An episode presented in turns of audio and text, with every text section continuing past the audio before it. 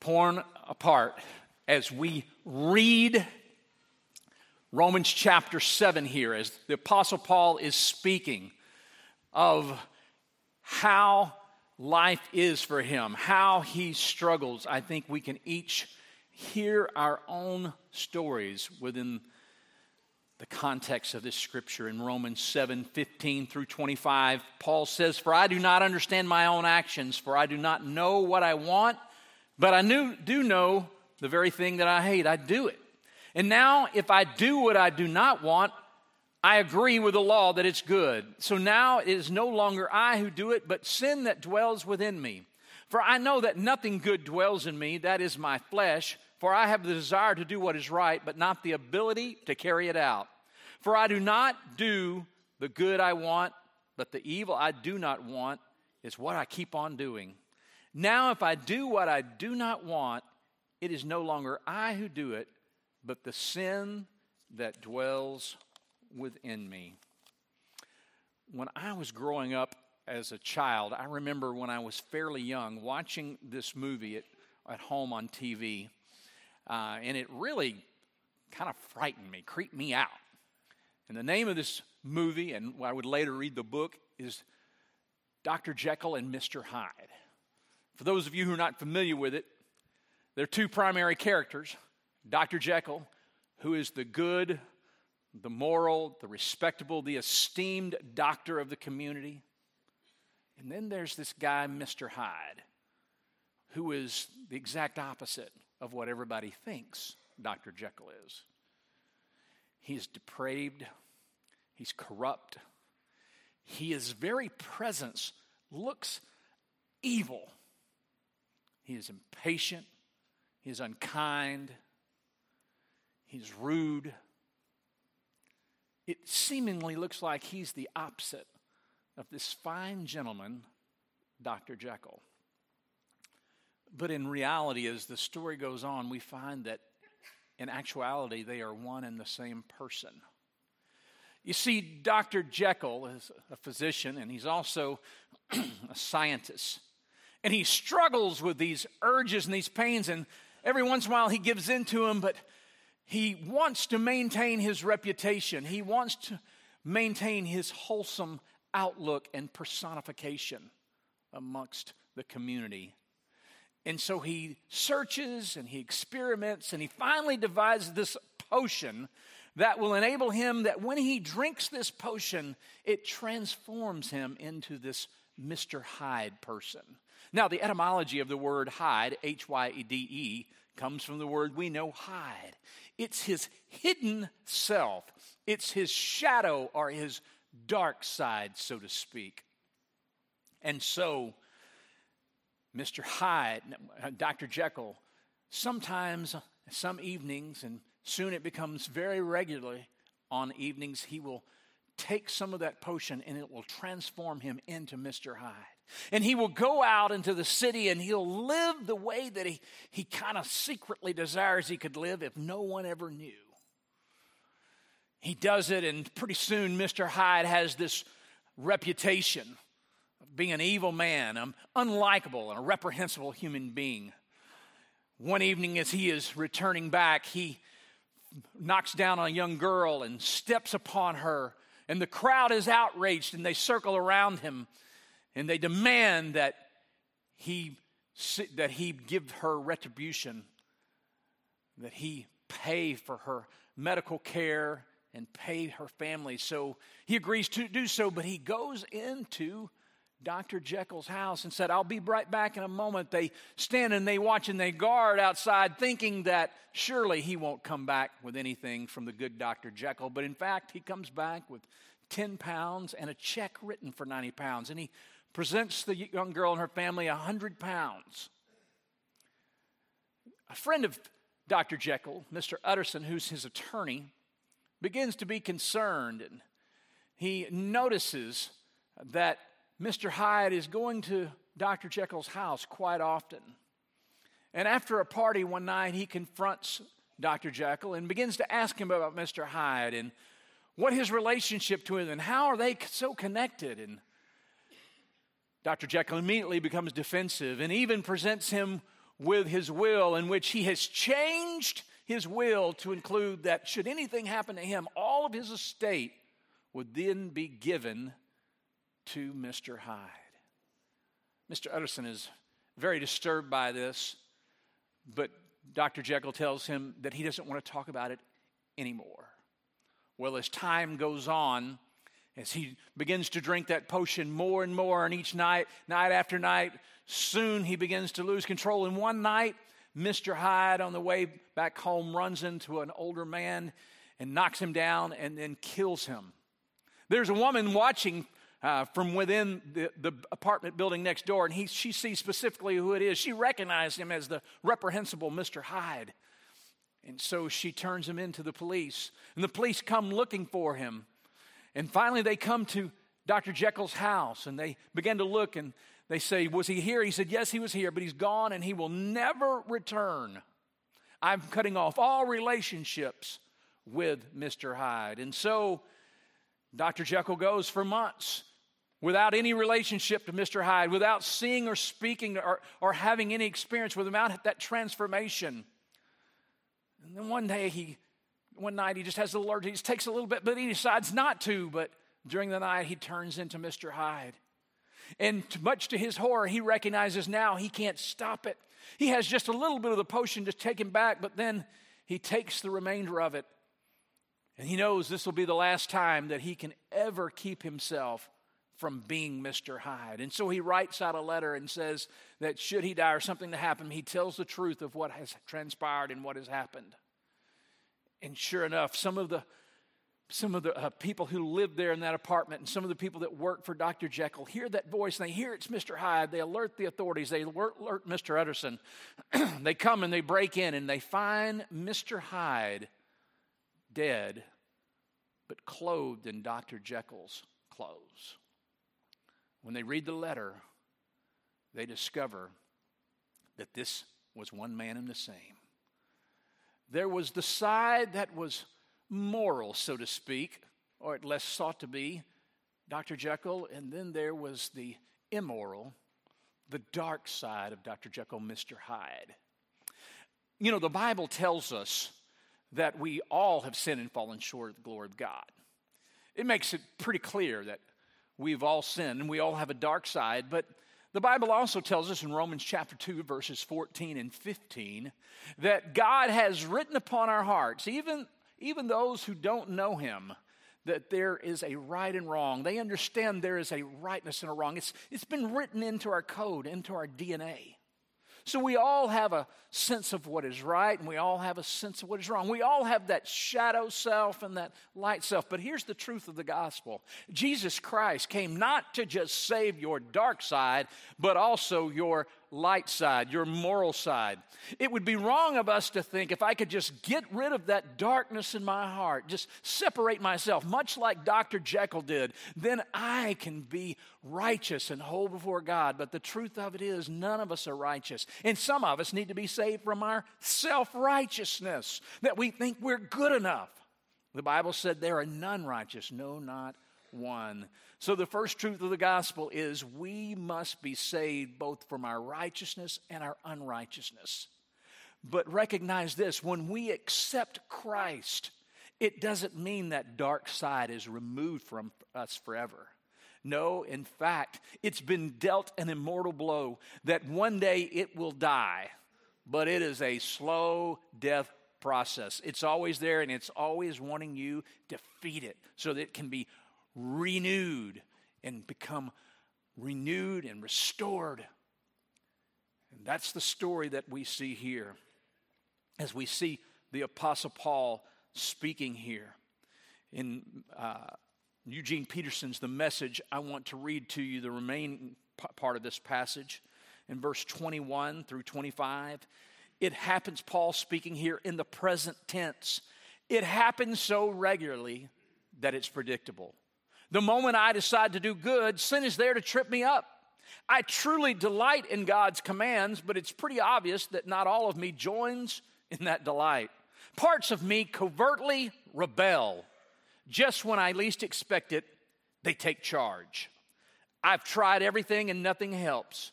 I am at the end of my rope. Is, is there no one who can do anything for me? Isn't that the real question? The answer, thank God, is that Jesus Christ can and does, and he acted to set things right in, in this life of contradictions where I want to serve God with all of my heart and my mind, but am pulled by the influence of sin to do something totally different. Paul understands this, and in our culture today, there's a potion that people are continually drinking. Matter of fact, now statistics tell us that most adults view pornography monthly. If you get to that age of eighteen to thirty, it's near eighty percent of those who are eighteen to thirty have a regular pornography habit. It's a potion that our culture is drinking, and it's poisonous, and it's feeding the dark side of our souls. So what are we to do about this? How are we to handle it? Well, Brian's going to talk to you very specifically about that in a moment, but I want us to look at this biblically. First of all, I think it's important for, under, uh, for us to understand there's something called the doctrine of simultaneity. The doctrine of simultaneity. What does that mean? It means this. Martin Luther said it in Latin in this manner. Simul justus et Peccator. Simul justus et Peccator. What does that mean? It means that we are, once we receive Christ as our Lord and Savior, we are simultaneously justified and righteous. We are seen as righteous before God Almighty, not because we've become good, but because of what Christ has done for us. Yet we still sin. We are simultaneously righteous and sinners. That nature still dwells within us. Even though it has been wounded, even though it will eventually die, it still exists. So we must recognize that. Recognize that spirit that seeks to still kill and destroy. It all started in the garden, and we still deal with the same thing. The evil one, Satan, comes to what? First, to tempt us. We see that through the fruit. That was the picture the garden was giving us. Here's a fruit, something that I, I that, that appeals to me, something that appeals to my eyes, to my flesh, to my taste. And there's that temptation, that first scheme of Satan that he throws at us. The second one is deception. Deception. How do people fall in pornography? They're tempted and then they're deceived. It's not that big a deal. Everybody does it. It won't hurt. I can quit anytime I want. What's the problem? We begin to listen to the deception, to the one who is a deceiver, the one who is the liar, the accuser of the brethren, which leads us to rebellion. That's what happened in the garden. The fruit, the deception, the rebellion. We still live with it today. The fruit, whether it's pornography or something else, we're drawn to it. We're lured to it. The dark side pulls us that way. And then we start to deceive ourselves. Well, I just want to get to know a little bit more. Let's just try just a little bit. And then sin is birth, and we enter into that spirit of rebellion, in that spirit of sin. And if we're not careful, we're completely captured. But we do have salvation. Right there at the end in Romans chapter seven, verse twenty-four and twenty-five, Paul said, "Oh, wretched man that I am." He's confessing, this is who I am. This is what I struggle with. I confess, O Lord, that I am a sinner, that I am a wretched man. Who can save me from these temptations? Who can save me from this sin? He has to surrender, and he said, "My Lord Jesus Christ, the power of the gospel, I surrender to you, O Lord. I surrender my heart, my soul, my mind. I am not going to simply try to live by the law, just try to be good enough, just try to be a Doctor Jekyll. I recognize the propensity in my heart to sin. And I commit, my Lord, I surrender to you. I'm willing to confess. I'm willing to be a part of a group. I'm willing to do, Lord, whatever I need to do. I surrender myself so that I might worship you as my Lord and Savior." I want to invite our marriage minister, Brian Sanders, to come at this time. and to give you some additional facts to understand. Thank you, Ron. You know, when I uh, when I think about the topic of pornography, I'm often reminded of a poster that hung in our break room when I worked in Alaska up on the North Slope, and it was a picture of a polar bear. And the, and the caption said, "Be afraid, be very afraid." And the more that I, I learn about the science, about how pornography is impacting our brain, the more afraid of pornography I've become. That bird preached a sermon here just a few weeks ago about sin, and he said, bringing sin into your life is like bringing a little baby lion or perhaps a bear into your home. And that thing that you know, you believe, that you control, at some point, it turns on you. It's like this little Eskimo trying to ride this polar bear.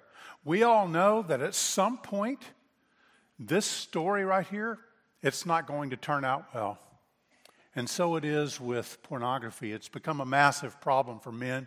It's a growing problem for women. And so this morning, we want you to know we're speaking to both men and women when we're talking about this issue of, of pornography. So this morning, I want to touch on two things. The first is, so what can pornography do to you personally, and what can it do to your relationships? One young adult pastor that has a very large congregation down the road said that dealing with pornography addiction is the number one thing he has to focus on today. When we're doing premarital counseling here at Rock Point, it is rare not to see pornography use with the man, and increasingly we're seeing it more and more with women.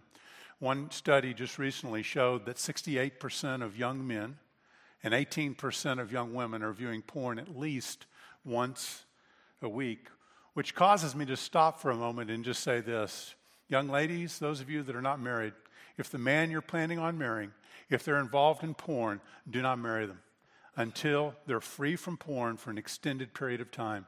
I'm telling you, as a marriage pastor, it's going to cause a problem in your marriage, so go ahead and address it right now. The porn that uh, we're talking about today, it's not the same as yesterday's Playboy. Access to today's porn is much different. You know, in the past, actually, pornography was limited to minors. But today it's available online for free, twenty-four hours a day, three hundred sixty-five days out of the year, in the privacy and secrecy of your home. And it's that environment which is the fuel for addiction. The content is different as well. It's often much more hardcore. It contains violence and verbal aggression towards women. And now, study after study is beginning to show, and it's going to change the way that you tend to see women. The science now actually on porn has become massive. Here are just a few select headlines from some of the scientific and medical studies that have been done. And, and they're all showing and saying the same thing. They're saying that porn is rewiring our brains just like it does to an alcoholic or to a drug addict. I listened to the testimony of a very popular pastor, and he was talking about his pornography use, and I'm quoting here. Here's what he said. He said, "I've done ecstasy, cocaine, alcohol, heroin, and smoked marijuana, and nothing has gripped my heart like porn. It owned me." Because what's happening in your brain when you view porn and you act on it is your brain remembers. It remembers a connection, a connection between a trigger and a chemical release. And it's that connection that causes a craving. It's much like what happens when an alcoholic might see a beer commercial. The brain says, hey, that right there, that, that produces pleasure. Do it. Summed up, pornography can become a drug addiction. Um, no, I'm not talking about heroin. I'm talking about the drugs that God designed, the drugs that are in our brain, the neurochemicals that impact you in a way that God did not intend. In Genesis chapter two, it says at the end of the first wedding, and the two shall become one. And that's a, a reference in part to the intention that God wants a married man and a married woman to come together and have sex. And when you do, it releases neurochemicals in, in your brain, which causes pleasure. neurochemicals like oxytocin. Mothers, you know about it. It causes you to bond with your baby. It causes you to bond with your spouse. Well, the same thing is happening when you're viewing pornography, except that you're bonding, not with your spouse, but you're bonding with the equivalent of a digital prostitute. Well, pornography ultimately is going to cause a shift. And here's the, the so what of it all. The so what of it is that it causes a shift from a relationship that produces a pleasure as God intended to the pleasure without the relationship. One neuroscientist, he said it this way: internet pornography hyperactivates the exciting pleasure system of our brain by offering an endless harem of sexual objects, and like rats in a cage, pressing levers to get a dose of cocaine or heroin. Each successive click stimulates dose after dose of dopamine in the brain, and our brains are ultimately rewired. So let me just recap here. How is porn impacting us personally? Well, the science is really clear. The porn of today, it's very addictive. Secondly, it can rewire your brain. And third, it can alter your judgment. Study after study is showing your view of women will change. Let me talk a little bit about the other side of the coin. How's it impacting our relationships? Well, it certainly promotes selfishness. Your view of women is changing, not from a person so much as it is an object. And it's an object for your personal gratification. Young men, those of you that are not married, what that means to you is this: if you're using porn, you're killing your marriage before it ever starts. A marriage pastor talking about his own pornography use before he married, he said this. He said, "Porn nearly destroyed my view of women, marriage, and relationships, because you're becoming addicted to a variety of sexual partners," which, as a marriage pastor, can I just tell you, that never works out well in marriage, ever. A counselor, we were talking about this, and, and, and they said, it really doesn't matter whether you catch your spouse in bed with someone else or a prostitute or viewing pornography. It's all seen as a sexual betrayal, which erodes the foundation of trust, which is necessary for every marriage. And so now I'd like for you to hear from a couple that knows all too well how porn can impact a relationship. Cameron and Morgan Schmeitz have been married over seven years. Cameron leads a men's accountability group here at Rock Point. Morgan leads a group for women who have been negatively impacted by their husband's porn use. And so, guys, I just appreciate so much you being willing to come up and talk about a difficult subject and be vulnerable. Uh, thank you. Let me just um, throw some questions at you. I mean, so porn, how has it impacted each of you personally? Um, Brian, I've looked at pornography in various ways, going all the way back to sixth grade. And, you know, I was never taught about the dangers of pornography. Um, I, I was actually, it was actually joked about with friends, uh, family members, and even um, a pastor at another church I attended. And so porn crept up on me over the years since that sixth grade, you know, grade school, high school, college, dating, and eventually into marriage with Morgan. And I can remember going months without looking at pornography. And I can remember using it daily for weeks on end. And the biggest thing is I was like, I am not an addict. I remember standing in this church singing, saying, "This is the last day." And a week later, I'm watching pornography again. Um, so pornography for me, it was a crutch. It was a safety blanket. Um, it was a medication. And, you know, I believed that I had to be perfect, um, which is not a good thing. And I was really driven by performance. And so whenever I didn't live up to the standard that I thought I had to, uh, or I wasn't perfect, you know, I would turn to pornography for comfort. I would turn for it uh, whenever I was stressed or hurt or sad or any number of feelings. And that's not what the Lord wanted for me. I've, I've learned that. The Lord wants me to take all those feelings to him. Um, he wants me to take those feelings uh, to my wife, the partner that he gave me, um, so she can help me. So pornography um, was a huge impact in my life, unfortunately. Morgan, how about you? How about how has it impacted you personally? Um, well, I never thought at first that it would be part of our story. If you would have bet us five years ago a million bucks that this would be a part of your story, I would have bet you. Um, but it is. And right when I found out, I was exasperated because Cameron and me had been together for fourteen years. And so I found out about this about two years ago. And so I was exasperated by the lying and the manipulation, something I didn't know about him. Um, it affected my relationship with God. I... First, was mad at God for not showing me sooner, um, but then realized that God did give it to me at the right point when I had a supportive church and um, support around me. Um, and then I was embarrassed. I was embarrassed to talk to other people about something so intimate and not knowing how people would react. And then it also affected my self-esteem of just knowing I couldn't match up to anything Cameron had seen. Hmm. How about your marriage? How has pornography impacted your relationship? Um, Brian, like you said, porn is the worst thing for marriage. And like Morgan said, we I was present in my marriage. Um, we communicated a lot. We spent a lot of time together. We thought we had a great relationship.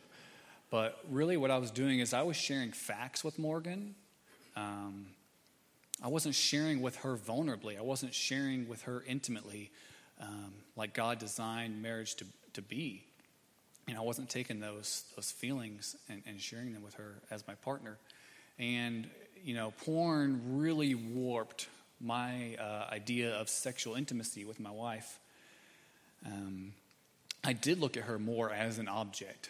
Um, I, uh, you know, it really warped my sense of how we were supposed to have sex. And through years and years of pornography, just like you said, Brian, uh, it created this impossible, impossible standard that Morgan couldn't live up to and shouldn't live up to, and was a huge betrayal to her, and um, was just awful and not fair, and I hate it. Morgan? Um, well, we both thought our marriage was good before all this came out, um, but Cameron working on the addiction part of it and us working on our marriage, it took a lot of hard work, but our marriage has increased by tenfold. It's been the best thing yet.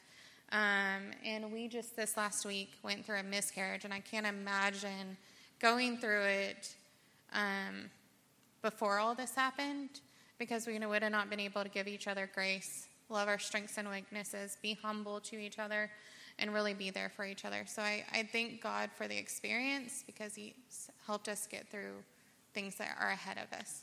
It was a tough journey, but it strengthened you. Right. Uh, Absolutely. So you both are involved in groups, a men's group, men's accountability group, men that are trying to be clean, be pure, be holy, a women that have been impacted negatively by their spouse's porn abuse. So tell me, is there any hope from Hyde here? I mean, what are you seeing within your groups? Well, I'll start. In the women's group, I see a number of things. I see women blame themselves. I see them try to control the situation. As women, we love control situations. And then I also see, sadly, men blame their um, wives for their addiction. Um, and then, you know, just as Jesus said, if you have lust in your eye, then you have committed adultery in your heart. And um, a lot of girls come thinking that it's, why is, you know, that it's just porn. Why am I upset? This feels like I've been cheated on. And they have. And um, we, you know, empower them and support them, wrap um, God's arms around them. And then we use a book that really works on the triggers and the hurt and the betrayal, and then getting beyond the betrayal. Hmm. Cameron, what have you seen in your men's group? Um, two years ago, I started in our Conquer series and then moved on to our Seven Pillars class, which are the two men's classes we have here. And through being in groups for two years, I've learned that, you know, a lot of our stories are similar. And that's not to say that if, you know, you, you didn't get hooked early, that you don't, um, that you don't have an addiction. You, you don't want this in your life at all. Um, zero.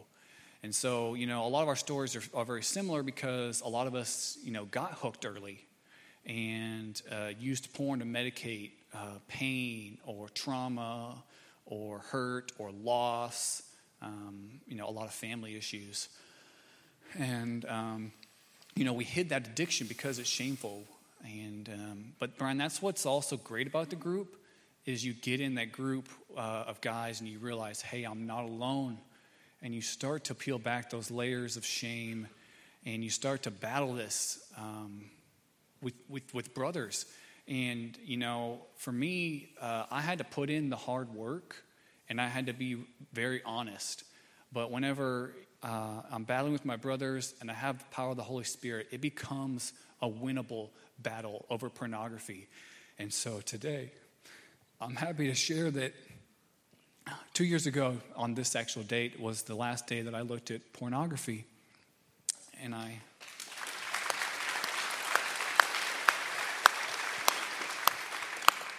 and and I share that not as a brag, because that was, you know, that was the Lord and, and the Holy Spirit and support and um, and you know, a lot of, a lot of not just me, but I share that as a hope that you can go from where I was, which was using it daily, but not even think you were having an not being an addict wasn't even on my radar, you know, um, to being free from this. You can have the freedom uh, of this not being a part of your life. You can have, um, you know, the relationship with the Lord that He wants to have with you, and, and the relationship with your wife and your family is called to you, and that freedom is amazing. And so we are just so thankful for Rock Point for, for talking about this and bringing it up. And Morgan and I are here. If anyone wants to talk or needs us, we just, we love y'all. And we, um, you know, our marriage is so much improved. Our lives are so much improved. And we just want that for, for everyone here. So thank y'all. Thank you, guys. Well done. Thank you.